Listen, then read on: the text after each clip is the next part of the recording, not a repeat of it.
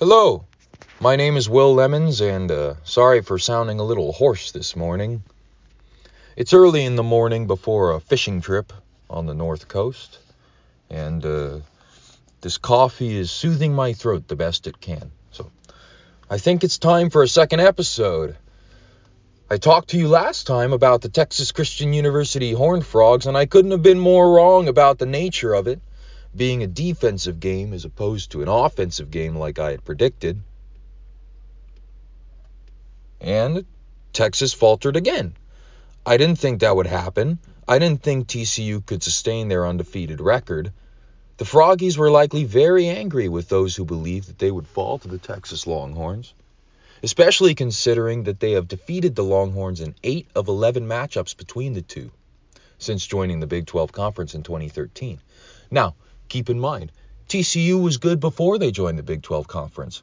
I'd have to check again to see how much time they spent in the Western Athletic Conference as opposed to the Mountain West.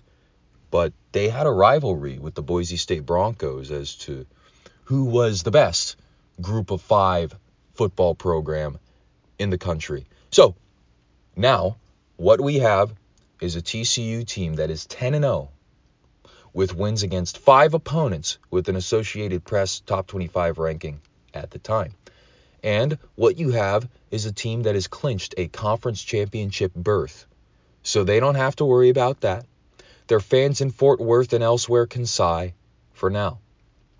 Remember, Oklahoma State had a path to the had a path to the playoff last year and fell to the Baylor Bears by 1 yard in the Big 12 championship game one yard.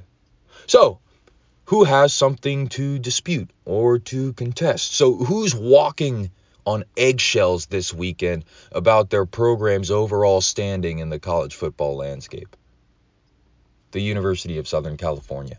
USC is now considered the most viable option within the Pac 12 for the college football playoff since UCLA, Oregon, Washington, and Utah all now have all now have two losses. And for those of you who are concerned that the Pac 12 is overrated by the committee and overrated by the Associated Press, don't worry about it. They're not. They're not because LSU with two losses is ranked over all of them. Now, LSU has to win the SEC championship game. If they don't, there's no shot. That leaves you with Georgia and Tennessee within the SEC. LSU can't go with three losses. Alabama's too unreliable in games with monstrous implications at this moment to be considered for the playoff with two losses. A bad fourth quarter of play by Ole Miss kept Alabama with two losses instead of three. Now, credit to Alabama. Never count Alabama out. They're not quite the same this year. They're an eight and a half instead of a ten. It happens. USC, UCLA, today, 5 p.m. Pacific time.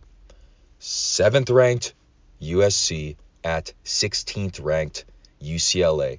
Not the most difficult road environment USC will have to face this year. For obvious reasons, I believe USC will win in a dogfight 21 to 19.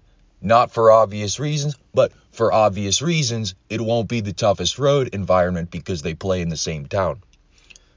I believe USC will win 21 to 19. This game will mostly be played on the ground. Hopefully, this prediction will be better than the first on the Mare Valley Sports Podcast. Again, my name is Will Lemons. Thank you.